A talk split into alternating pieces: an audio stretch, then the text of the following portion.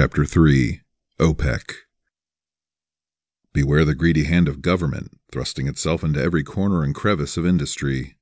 Thomas Paine. September 11th. The day seemed to be going smoothly, but everyone was a little on edge. They all continued normally as reports of ISIS threats came in with the news, and the Group CB channel was abuzz with chatter of various reports of alert and incidents. Everyone remained vigilant and aware of things, but also remained calm. The evening came, and eerily there were no reports of attacks or incidents all that day, offering a sense of relief to Matt, Des, and Tawny. Later that evening, the new group were planning to meet at Des and Matt's house again, but this time was to include all those who would be considered. Tawny was in attendance this time, although she was not happy to do so after attending one of the militia group meetings. Des assured her this was not the same and apologized for dragging her to that other meeting. When she came inside the house, she was decidedly against anything going on and was more than a little disagreeable. But as the others began to arrive, she mused to Des that things were looking up when she caught sight of Sam. Now who is that? Tawny whispered to her as she eyed Sam while she spoke with Matt. Des smiled at Tawny with that knowing smile they shared that said, I'll tell you later. Sam caught Tawny staring a few times during the meeting, he leaned over, saying to Matt that he thought she was quite lovely and wanted to know about her if they had a chance to talk later on. Matt laughed, telling his friend he would fill him in later. Sam said, Hook me up, man. They both laughed.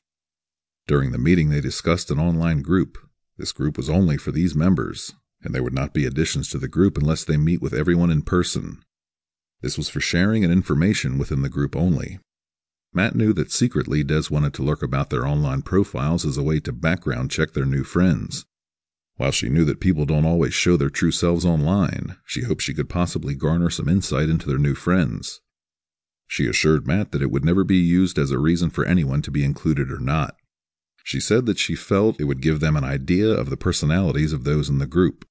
It was also discussed that they would monitor CB Channel 7 for group info, at least until Tawny could come up with a good comms plan a system where the channels would change by the day.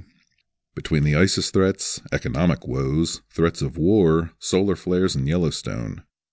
Also, not to forget to mention whatever else may lie ahead. The group was very much on edge. Add to that the increased threat of Ebola. Things seem more urgent these days. Lowell spoke up, saying, I don't know what might happen, but it is definitely a good thing to have a well organized group of friends if we should find ourselves in a bad spot. He then raised his glass, to which everyone responded in kind. All in all, it was a good meeting. Matt, however, went to bed that night with an uneasy feeling. He'd had it for days, but thought it was simply September 11th that was bothering him. He could now see this was not it. There was something else that was making him feel anxious, and he couldn't quite put his finger on what it was. He knew that something was bothering him. He just couldn't figure out what made him so uptight. He had been trying to put all the pieces of things together. It really bugged him that the news had not revealed any details about this Ebola thing, and could not help but wonder what it could be a smokescreen for. Sleep eluded him for a long time, as he could not make his thoughts go calm. He kept running scenarios over and over until he finally succumbed and fell asleep. September 14. Matt woke up and headed to the kitchen for some coffee to find Des fussing over his cup already. The past few days were sort of a blur, and all seemed calm, he thought he was all worked up about nothing and was just grateful for the coffee. They never seemed to be tired of hanging out together. Des was a writer and Matt worked on computers so they could both work from home some days. They sat having their coffee on the porch swing, enjoying the crisp morning air when Tawny came hurriedly up. Des raised her cup to her and said, Day off? Grab a cup. Tawny headed for the door and said, Yeah, but let's have it inside. You need to look at the news. Matt instantly felt dread. He'd known for weeks something was wrong. Something more than just September 11th, Ebola, or run of the mill terrorist stuff. They sat in front of the TV, reading the ticker along the bottom. Today's real news wasn't even spoken by the anchor.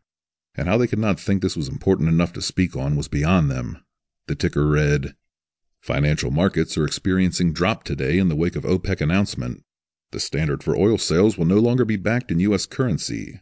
All oil will now be transferred in gold. They all knew what this meant, although most Americans have no clue what the petrodollar is. Matt, Des, and Tawny knew exactly what this meant. Hyperinflation was on the horizon. That was something they were sure of, and felt a desperate need to get things in order.